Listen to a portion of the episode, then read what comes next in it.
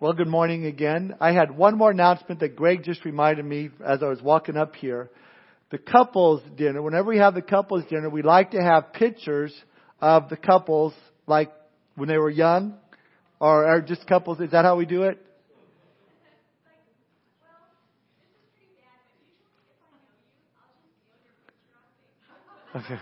Okay. okay, you got that?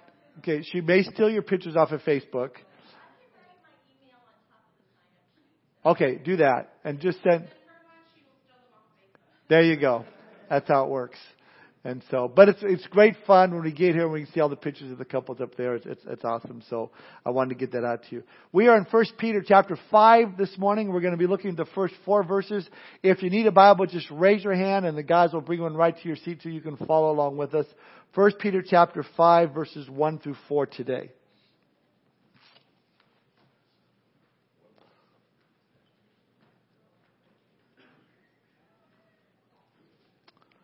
Apologize for the temperature in the building. I, I kind of um, heard first service was really, really cold, and it's just really hard to.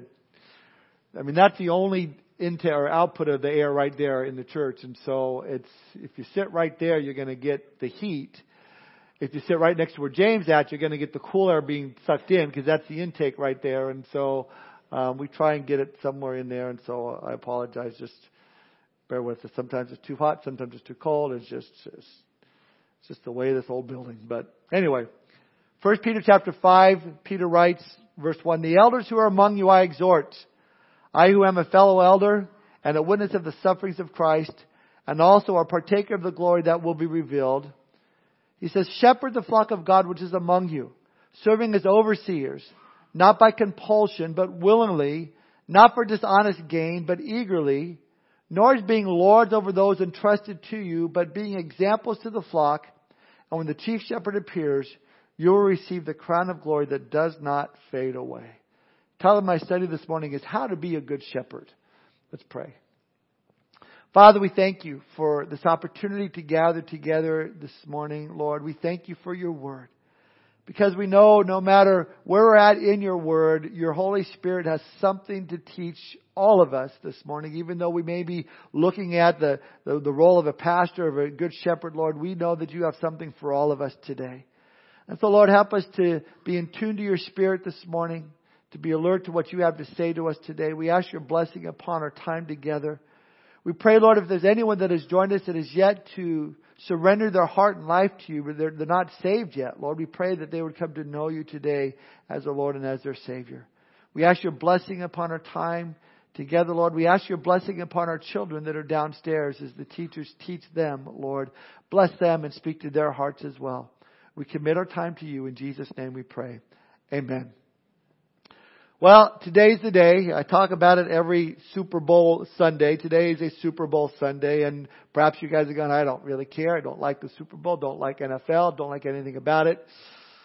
I can see where you're coming from, you know, but I, I thought I'd bring it up anyway, just for my point here. Two teams together, the New England Patriots and the Philadelphia Eagles. And you look at their mascots, kind of stretched out a little bit there, but, but, but, uh, you know, you got you know, Pat the Patriot and, and I don't know what's his name, Eagle the Eagle. But if you've ever noticed that you never see a sheep as a mascot, doesn't strike much fear in the opponent, does it? You know, you never hear the Denver sheep. No, it's it's the Broncos, right? Chicago sheep. No, it's the Chicago Bears. And we're talking strong animals, not sheep. I did find this picture though. St. Louis lambs. Which could be why they moved back to LA. I don't know. I mean, you never see beware of lamb sign, do you? No, because they're docile creatures, they're timid creatures. Not only are they timid, but they require great care. The fact is they require a shepherd. Well, here Peter is exhorting the elders in the church They're in Galatia, Cappadocia, Asia, Bithynia, and 2 to shepherd the flock of God. He's been talking to the people. He's been talking to them about, you know, suffering and getting through suffering. Now he focuses on the pastors in those churches. And he says, shepherd the flock of God. Now when we talk about shepherding, or when Peter writes to us about shepherding, I think we're at a loss to really understand what that means, since I doubt there's a single shepherd here in the church this morning. Plenty of sheep, at least that's the way the Bible describes us. But did you know that the sheep is, the sheep is the only animal in the world that can be totally lost when it's only a few miles away from home? They have no instinct to get back to where they came from.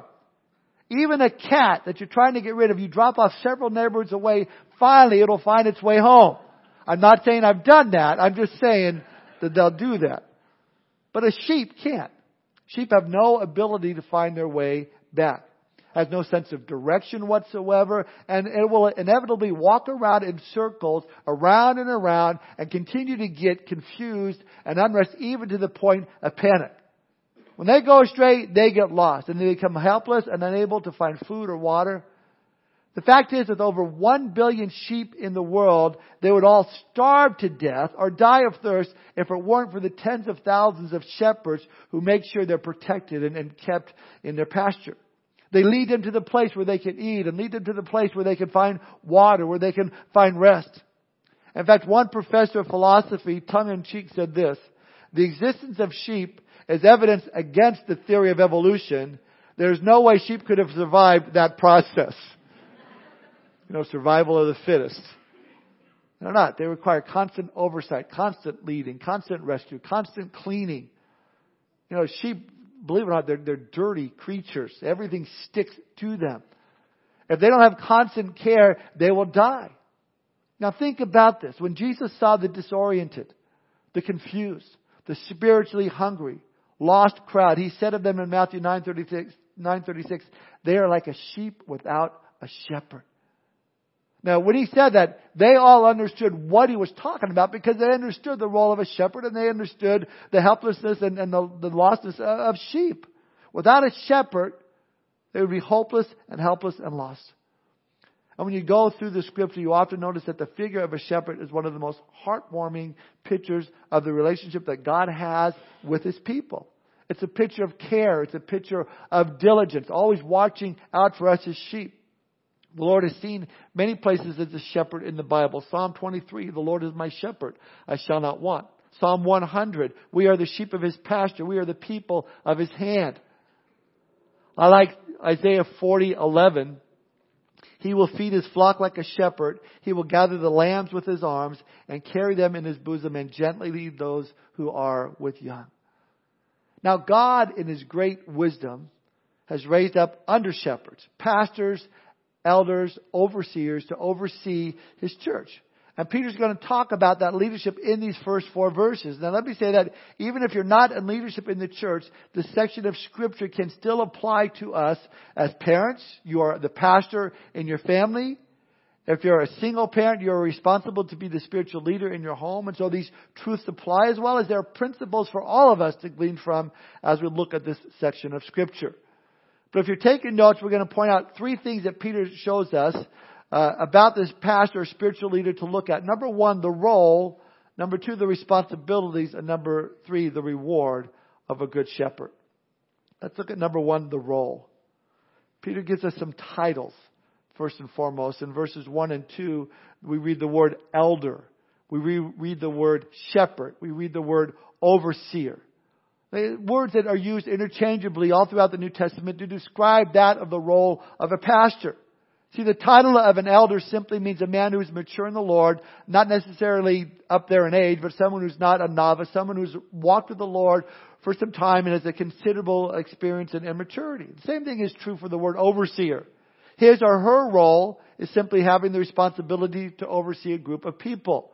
Someone who ministers to the needs of others. They make sure the body is being taken care of and to watch out for the wolves that they may uh, come in and just kill and destroy. And the third term is that of a shepherd. His role is to feed and to tend the sheep. Now, Jesus said to Peter in John's Gospel, chapter 21, Peter, do you love me more than these? And then Jesus said, then feed my sheep. You have an elder who is a man mature in the Lord, stable, an overseer someone who makes sure that the ministry aspect of the body is taken care of. Then the shepherd, you know, the method. You get the, the, the, the, the man, the ministry, and the method. Now, let me say the same thing can be applied in the home. You as a, as a dad, man, you're the man. You're the man that has the ministry of overseeing the care of your family, to protect and care for your family. It's your responsibility to feed the sheep in your family. To be that under shepherd of Jesus Christ, leading in your, in your family the way God has called you to lead. Mom, you're the overseer of the, of the finer points in your family. You know, man, you gotta make sure that food's on the table and you gotta make sure, man, things are done and, and someone to make sure everything runs smoothly. And as our good shepherd is Jesus Christ leading and guiding us through his word and by his Holy Spirit. Now notice that, though that Peter was a pastor teacher, he was an evangelist, but he also considered himself to be an elder, a fellow elder. Look at verse 1. He says, The elders who are among you, I exhort, I who am a fellow elder and a witness of the sufferings of Christ and also a partaker of the glory that will be revealed. Notice Peter didn't say, To the elders that are among you, I exhort, I who am Peter, the rock. Little eyebrow maybe went up a little bit. The rock, you know. Uh, Peter, the first pope. It doesn't say that, you know. No, Peter that, no, he doesn't. He calls himself a fellow elder. He said, I'm one of you. That's what he says. I may have had a little more history with Jesus than you have. I did witness his suffering, he says. He says, I did witness the glory of him on the mountain. Remember when Jesus saw Moses, uh, when Peter saw Moses, Elijah, and all together in glory? Peter might have said, of course I should have closed my mouth. of course I shouldn't have said anything, but I said because I didn't know what to say. Well, let's build three tabernacles. One for you, Jesus, one for you, Moses, and one for you, Elijah. And I shouldn't have said that, you know, but I was learning, I, you know, but, but, but, man, I'm just telling you, here's what it takes to be a good elder. I'm just, just learning things. I'm still learning. See, Peter was just like the rest of us. He was not perfect by any means. In fact, even after the resurrection of Jesus, Paul had to rebuke Peter for his bias. Peter would eat with the Gentiles, and then when the Jews showed up, he would have nothing to do with the Gentiles. And, and Paul says, hey, Peter, man, you can't do this. Now, there's hope in Peter because as Peter yielded to Christ and was willing to learn all that God had for him, he matured and grew so that he could pass along now these truths to us today. Now, because we are in this section of Scripture, and because Peter is take, talking about the role of the pastor at our first point, the overseer, the elder, the shepherd, I want to talk a little bit about those that may be feel called to the ministry. How do you know if God is calling you to the ministry? I want to lay out three things that help determine whether or not this is from the Lord. The first one is he has a desire. It's on his heart. Paul would write in 1 Timothy 3:1, this is a faithful saying, if a man desires the position of a bishop, he desires a good work. In other words, the, the, the desire will be there. Now, I would say back in Peter and Paul's day, it was a little more difficult to find those that would have that desire, seeing how that it was not one of the top ten fields to go into. Why is that? Well, because pastors were the biggest targets for persecution. They were the first ones killed. Who wants to be a pastor? You get to go on the front lines. Uh, I don't know about that. But Peter makes a comparison and how hard it can be, you know, when he says in verse 1, a witness of sufferings for Christ and also a partaker of the glory that will be revealed. Peter had witnessed the sufferings of Christ, what Jesus went through. He experienced the glory of Jesus rising from the dead, the risen Lord. And Jesus told Peter, you're following right behind me. You're going to experience the same things. And Peter would suffer persecution, imprisonment, and ultimately martyrdom. So suffering was not an abstract idea to him. It was a daily existence and an earthly destiny. And we've already covered a lot of suffering already. But my point is that Peter was someone qualified to exhort leaders about personal suffering, yet he wouldn't talk about suffering without immediately mentioning the glory that will be revealed.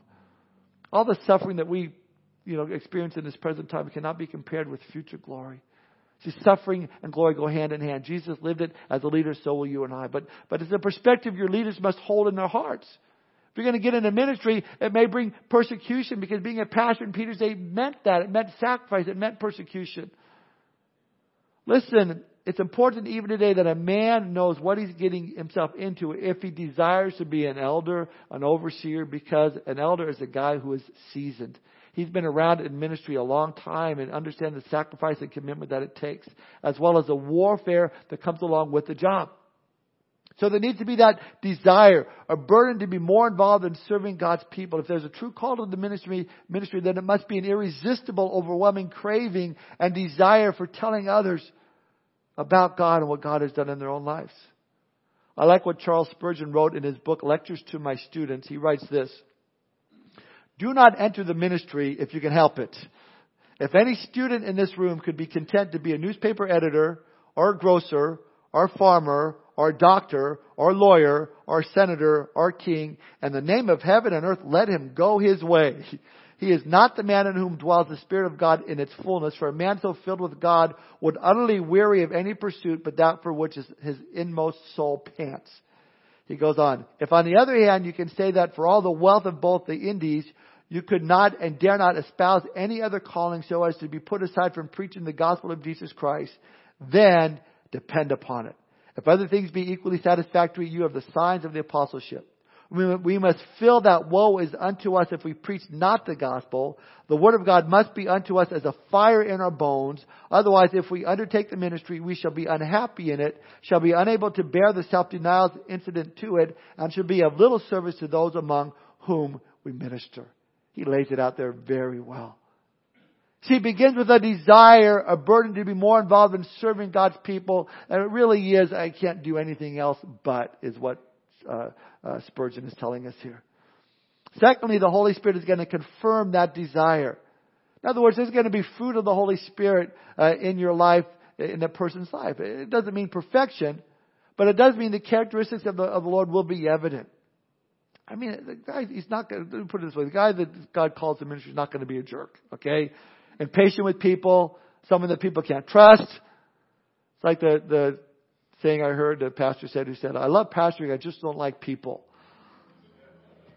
Okay, you know, it's like you, you know, it's like saying, I love being a dad, I just can't stand my kids. It doesn't work out that way.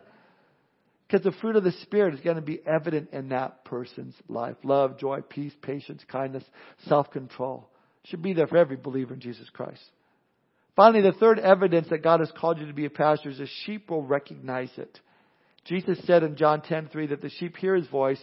He calls his own sheep by name and, and leads them out. And he goes before them, and sheep follow him because they know his voice.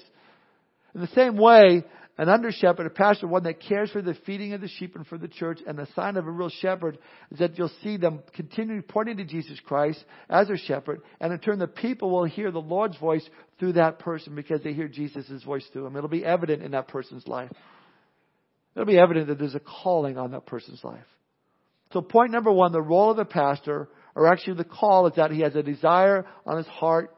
Number two, he has the Holy Spirit is going to confirm that desire. Number three, the sheep will recognize it. Now this brings us to point number two in our notes, the responsibilities. Verses two and three, Peter gives us the responsibilities of a shepherd or a pastor or an overseer or an elder. Five of them if you're taking notes. Look at verses two and three. He says, shepherd the flock of God which is among you, serving as overseers, not by compulsion but willingly, not for dishonest gain but eagerly, not as being lords over those entrusted to you, but being examples to the flock. Number one, Peter says if you're going to be an elder or pastor, your responsibility is to shepherd the flock of God which is among you. But notice, whose flock they're to be watching? It's God's flock. It's God's church. It's God's sheep. Shepherd the flock of God. You know, it's not my church. It's not my flock. It, it's, it's God's church, God's flock. As pastors, God places men as stewards over his church, over his flock, but the pastor's job is to remember who he works for. That's why in James, James tells us in, his letter, James 3.1, My brethren, let not many of you become teachers, knowing that we shall receive a stricter judgment. See, when it comes to the flock of God, we have to remember who the owner is, whose property we are on, and who we have to answer to. And we're accountable to that. That means that the shepherd is going to communicate well with the owner, the owner of the sheep. In other words, the, the, the shepherd, uh, uh under shepherd is going to be a man of prayer. Jesus was a perfect example of that. Always spending time in prayer with the Father. I think of when Satan decided to sift Peter as wheat, Jesus told him, Peter, Satan has sought to sift you as wheat, but I have prayed for you going to be a praying man. E.M. Bounds once wrote, the men who have done the most for God in this world have been early on their knees. It's also been said prayer is one half of a man's ministry and prayer is what gives the other half its power and success.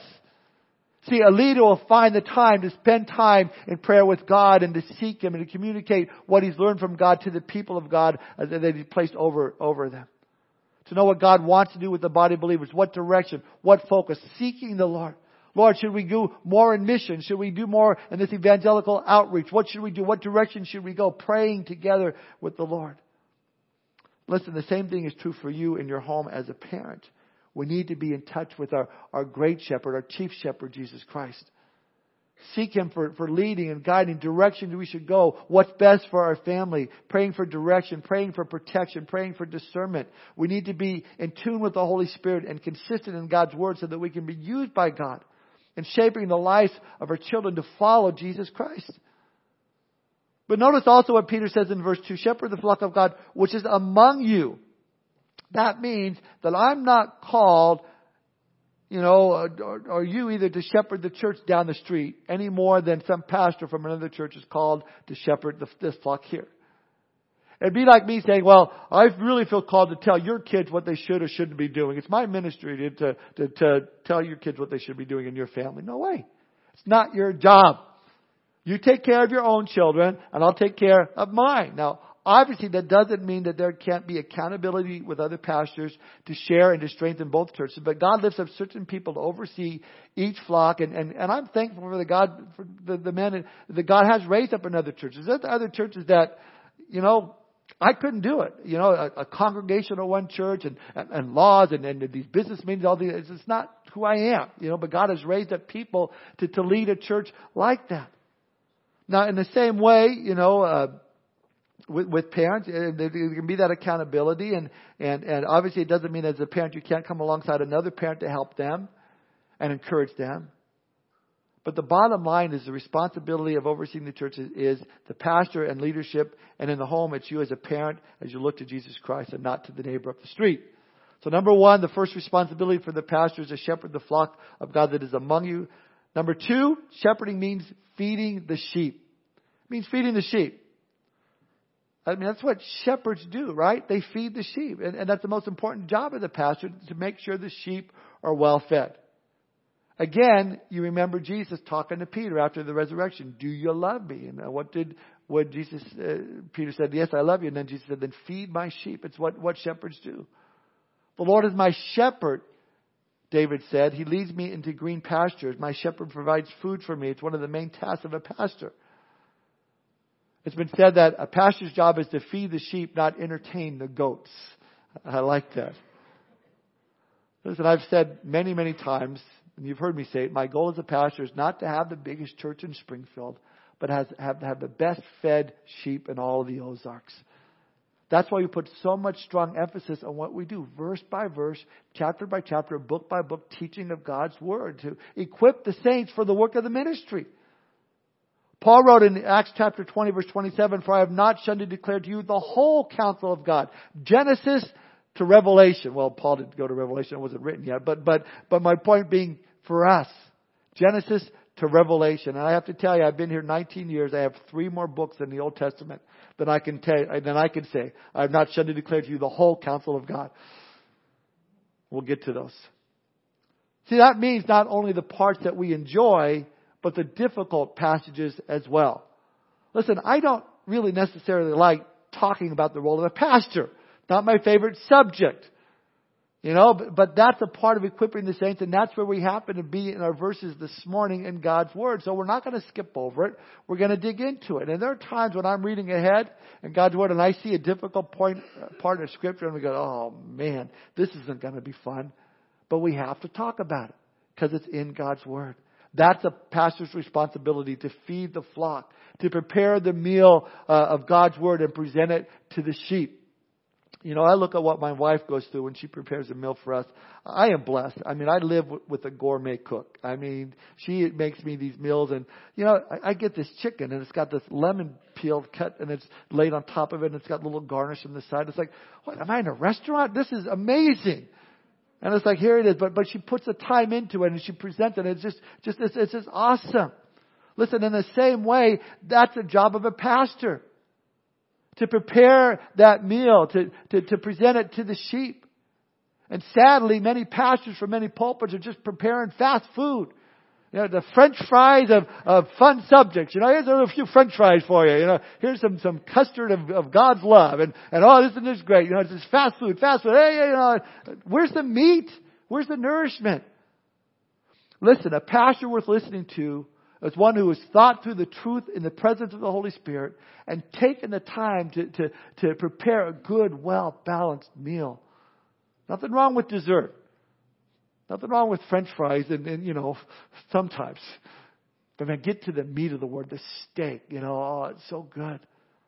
That's why the words of, of Paul to Timothy were, these Be diligent to present yourself approved to God, a work who does not need be ashamed, rightly dividing the word of truth. Be, be diligent, be prepared, study hard, and then teach the word. Book by book, chapter by chapter, verse by verse. What a, the greatest need from pulpits today in America.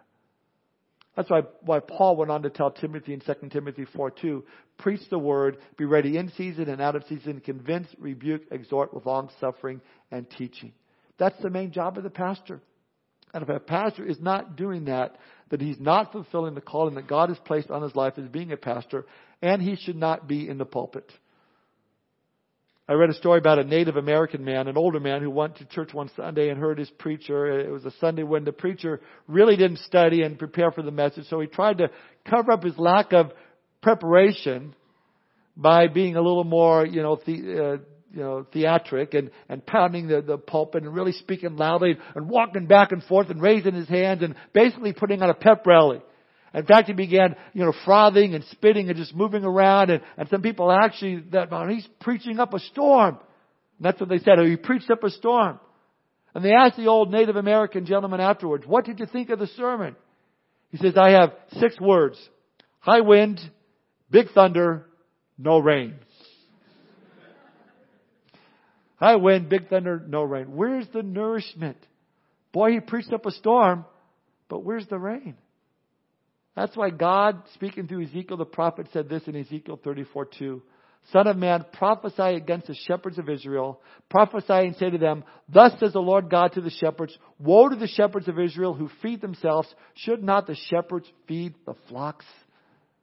Absolutely, that's what they should be doing. That's what shepherding does. Shepherding means feeding the flock. This brings us to, to the third responsibility of a shepherd. Number one, they recognize it's God's sheep. Number two, they're, they're to feed the sheep. And number three, they're to protect the sheep. So when Peter said in verse 2 that a shepherd is going to serve as an overseer, an overseer is someone who's aware of what's going on around them. And, let me say this, if you're an overseer, a pastor, an elder, in order to protect and serve, you have to be around. You have to be there. Now this applies as a dad. You as a, a dad, as a pastor of your home, in order to protect your kids, you gotta know what's going on in their lives. You got to be around. You got to be involved in their lives. Ask questions. Talk to them. See, you really can't be in leadership overseeing the care of people if you're not around people, if you're not even here at church. You can't be watching out for the sheep if you're not around the sheep. In fact, that's how we look for leadership here at the church. Servant leadership. Okay, are they involved in the church? Are they committed to ministry? Are they here on Wednesday night? Are they here on Sunday morning, Tuesday night? Are they involved in the men's study? Are they involved in the women's study? Are, you know, you can see that commitment. See God using them. But I want to point out here that this word for overseer has the idea of protection. A protection. Protecting the sheep. How do we protect in our day and age? The same way Paul would. Watching and warning watching what's going on and warning the flock. Paul in the book of Acts chapter 20 is speaking to the elders there in Ephesus and he said this in verse 28 through 31. Therefore take heed to yourselves and to all the flock among which the Holy Spirit has made you overseers to shepherd the church of God which he's purchased with his own blood. For I know this, that after my departure, savage wolves will come in among you, not sparing the flock. Also from among yourselves men will rise speaking perverse things to draw away the disciples after themselves. Therefore watch and remember that for three years I did not cease to warn everyone night and day with tears. Paul says, after I leave, savage wolves are going to come in and try to infiltrate you and you need to do two things. You need to watch and you need to warn. Watch out for the wolves that seek to come in from the outside and devour the flock and warn the flock on the inside of what's happening on the outside.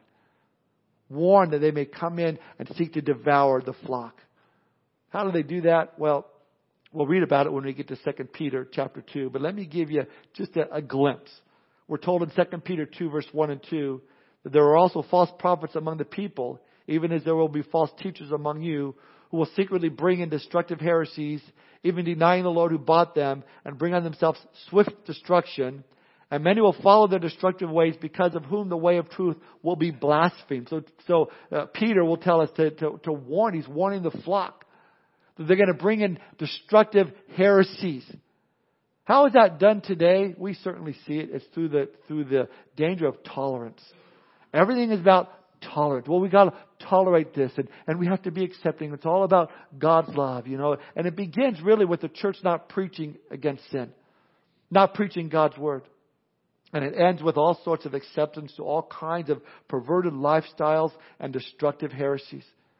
I mean, that's what we just read in, in Paul to, in the book of Acts in chapter 20. He says that among yourselves men will rise speaking perverse things to draw away the disciples after themselves. He's warning of the danger of these false teachers coming into the church, start teaching perverse things. Things that, oh, you just need to accept this lifestyle or accept that and accept this. And they distort and they misinterpret scripture. We'll really dig into this when we get into chapter two, uh, I mean second Peter rather. But my point is Paul is saying is, is a, you know, a good warning sign that the person is teaching false doctrine and heresy is that they're going to come in speaking perverse things. But he also says they're going to be seeking to draw people to themselves, looking to, to get a crowd to follow after themselves. Listen, if you're ever in, in a setting where somebody's teaching and you start to hear like, well, I have discovered the deeper truth of God. Or God has given me this deeper meaning of this verse. Be careful. Be on guard. Again, another glimpse into 2 Peter chapter 1 verse 20. Knowing this first that no prophecy of scripture is of any private interpretation. In other words, you can't have someone say, God has given me alone the true meaning of this verse. There's no private interpretation.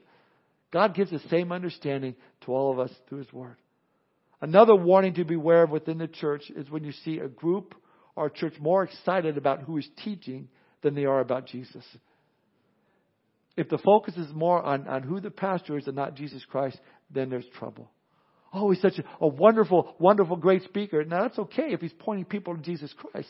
And if he's always talking about Jesus Christ and, and then pointing people to the Lord, but if he's pointing to himself, and if all you hear him say, well, well, I did this and, and my ministry did that and, and I and me, me, me, then watch out and warn. It should be him, him, him. It should be all about Jesus Christ. Listen, we know that there are wolves and there are shepherds out there, and we need to recognize the difference. A good way to tell if someone is a wolf or not is really quite simple. Wolves eat sheep. There you have it. They feed on them and they seek to get all that they can from them. Where shepherds seek to what they can give to the sheep.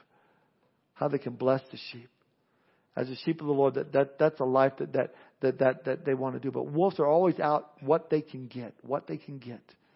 You know, what is his interest are. Listen, this isn't just for pastors and sheep. We can apply this for all of, all you single ladies out there. You might be considering a certain man for the future husband. Where is his interest? What is he talking about all the time? Is he interested in serving you? Is he interested in, in blessing you? Seeing how he can take care of you? Is he always talking about the Lord Jesus and, and what he's doing in his life? Or is he only interested in himself? Well, I did this and I that, and only interested in what he can get from you. I find it interesting in all the old cartoons, they portray men as wolves. There's a reason for that.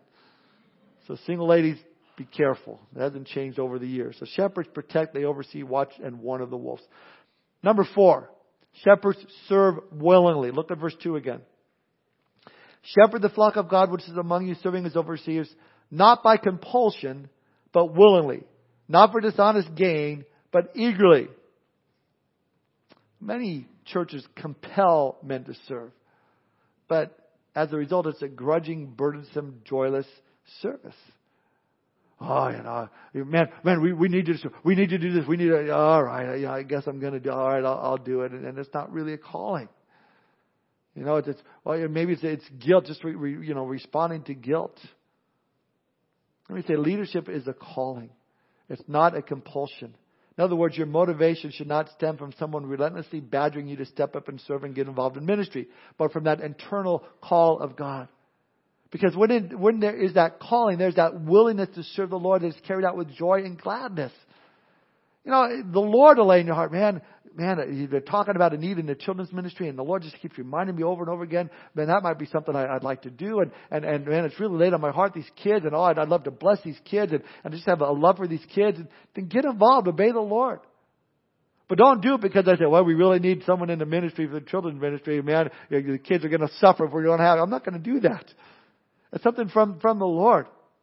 Notice also, do it willingly, not for dishonest gain, but eagerly. Boy, don't we see that. Dishonest gain. We see that. Man, the Lord knows there are way too many so-called ministers who are out there for dishonest gain, seeking to rip people off. Oh, we're getting in ministry. There's some money in that, isn't there? Well, it depends where you get to. I mean, I mean, if you're in the name it and claim it, grab it and gab it guys, and then you can probably make some money in that. I mean, that's what they do. They rip people off financially. To send in your more money this week and God will bless you a hundredfold. Years ago, there was a, one of those prosperity doctrine pastor's wife. She made this appeal on TV. These were her words. Some of you older little precious ones have that little bit of grocery money set aside. Are sure tonight the blessing of God on your family by giving it to God. Speak it, say it. God, this is for blessings on my family. I love that. I bet you love that every last penny that you got. See, we've talked about this before, and, and I, I know I beat a dead horse when I when I talk about this, but but but man, there are wolves out there, TV evangelists that that, that close to billionaire status right now that have fleeced the flock of God. Let me say, they didn't, I don't think they started out that way, you know, but but covetousness set in and they began to justify the covetousness and they began to rationalize and, and twist the scriptures and somehow try to convince themselves by convincing people to give them to their grocery money away is somehow the will of God. Now let me say this, that a pastor uh, it's not saying that a pastor should not be paid. The Bible says that, that a worker is worthy of his wages. And, and I have, you know, I have my board that they decide how much, you know, the church can pay me, and they base off of our income here in Springfield and all, based off a bunch of things. And when they they decide my income, I walk away. I'm not even in the room. And they come back and say, "Well, this is what we decided that you, well, we can pay you," and and and and that's what we go with. It's after much prayer, much direction, seeking the Lord. But the point Peter's making is that money is not to be the motive for serving the Lord in the ministry. Years ago, I met a, a pastor from a particular denomination who was just starting out at a new church about the same time I started out, and he says, "Well, if they didn't pay me X amount of dollars, then I wasn't going to come and serve here." I confess, I, I kind of smugly said, "Well." For most pastors at Calvary Chapels, they're working two jobs just to be able to have the, the blessing of serving and not be a burden on the people. You know, it's kind of my jab at him, and I repented afterward, but because it's not about the money, it's about the calling. So the responsibility of the pastor shepherd is to recognize it's God's sheep. Number two, feed the sheep. Number three, protect the sheep. Number four, serve willingly. And finally, number five, a shepherd should lead by example. Look at verse three. Not as being lords over those entrusted to you, but being examples to the flock. You know, I, I know I've shared this before, but it's worth repeating. As a pastor, I am not Reverend Right, Most Holy Bishop, Father Tom garbage. Listen, I'm a sheep. Just like you, we're all sheep. You know, one beggar telling other beggars where to find food. I like what Pastor John quotes, uh, put, says on this quote, Jon Courson. He says, why am I up front? Well, if the church were likened to a hospital, I am up front simply because I've been a patient a little longer than most of you in the hospital of God's grace and goodness. So I know where the cafeteria is and where the restrooms are. I know which orderlies to watch out for and which doctors have big needles. I like that. So we're all sheep so that no one in the body of Christ can lord over anyone else. Oh, you know, come on, I'm the Lord. No. Rather, we're called to be an example. And here's how we can bring all this together and apply this to all of us this morning in parenting, in pastoring, or in anything else concerning working with people, the bottom line is we all need to be an example. Peter says, be an example to the flock. Whether it's in raising my children, whether it's in serving at Calvary Chapel, I'm not to lord over people, but I'm called to lead by example. Because I'm being led by the example of Jesus. We follow his example and we lead by that example. That's how you can, be among people and oversee them as well. There's a big difference between, let me say, dictatorship and leadership. Dictatorship says, go. Leadership says, let's go. It's been said that a real leader will lead where people don't want to go, but they will be happy when they get there. I like that one. So whether parenting or pastoring, the true leader is involved in whatever he's teaching or helping others to do. You know, Paul told young Timothy to be an example to the believers. Again, Jesus is our example. He went to the cross for us. He died for you. He died for me. He could have said at any time, no. Jesus had a free will. Jesus could have stopped in his mission and said, no, I'm not going to do it. But he chose to obey the Father. He chose to deny himself, go to the cross and die for you and die for me. Should we not do that for one another as we serve one another? Deny ourselves, seek to serve the Lord fully, wholeheartedly, not wavering, not wavering from the truth, but looking to Jesus, the author and finisher of our faith, as an example. And this brings us to our final point. We've seen the role, overseers, shepherds, elders, anyone who leads, including leading your own family. We've seen the responsibility. Recognize, feed, protect, serve, and lead. Finally, as we close and enter into time of communion, point number three, the reward. Look at verse four. And when the chief shepherd appears, you will receive the crown of glory that does not fade away. I love this. One of the, the most beautiful titles of all of Scripture given to Jesus, the chief shepherd. He's the best shepherd. He's the, the chief shepherd. He, he's the top. We are under shepherds feeding the flock that he's, he's entrusted to us. Now, if you remember, Peter up until this point has been encouraging a, a, a, suffering group of people, right? We've been looking at that for the last few weeks. And one of the ways he's been encouraging them is he's been saying, hold on, it's tough now, but Jesus is going to come back. And you're going to get a reward. The best is yet to come. Look towards the future. Look toward the, the goal of the glory of God.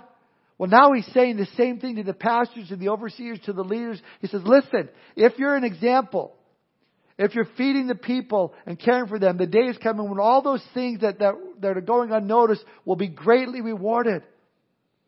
You're going to receive that crown of glory that does not fade away. Now let me say this about crowns. The crowns of which Peter's speaking of are not crowns just to parade around in when we get to heaven and go, look at my crown. You know, oh, well, you got a crown, look at my, no. Those crowns we're going to cast at the feet of Jesus and adoration and gratitude for all He's done for us. We're just saying, Lord. I mean, think about this. God saves you.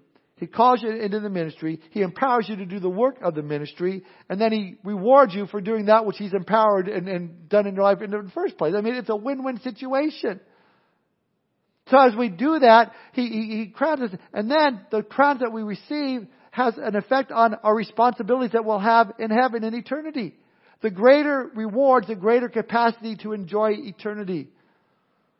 Listen, crowds are not only for shepherds, but for everyone who was faithful to Jesus and who did what God had called them to do. And the bottom line is God has called each one of us to be faithful in whatever God has called you to do, whatever position, whatever job that God has given you to do, to be faithful in that job serving the Lord. Faithfulness is what He's looking for.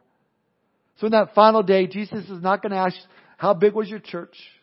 How many building projects you had. Rather, he'll look to see if you've been faithful in what he's called you to do. If you have, then you'll hear those wonderful words, well done, thou good and faithful servant. Those are the words I want to hear. I don't want to hear, oh, not so bad though, good sometimes and sometimes faithful servant. I don't want to hear, Tom, you made it. Uh, I had my doubts.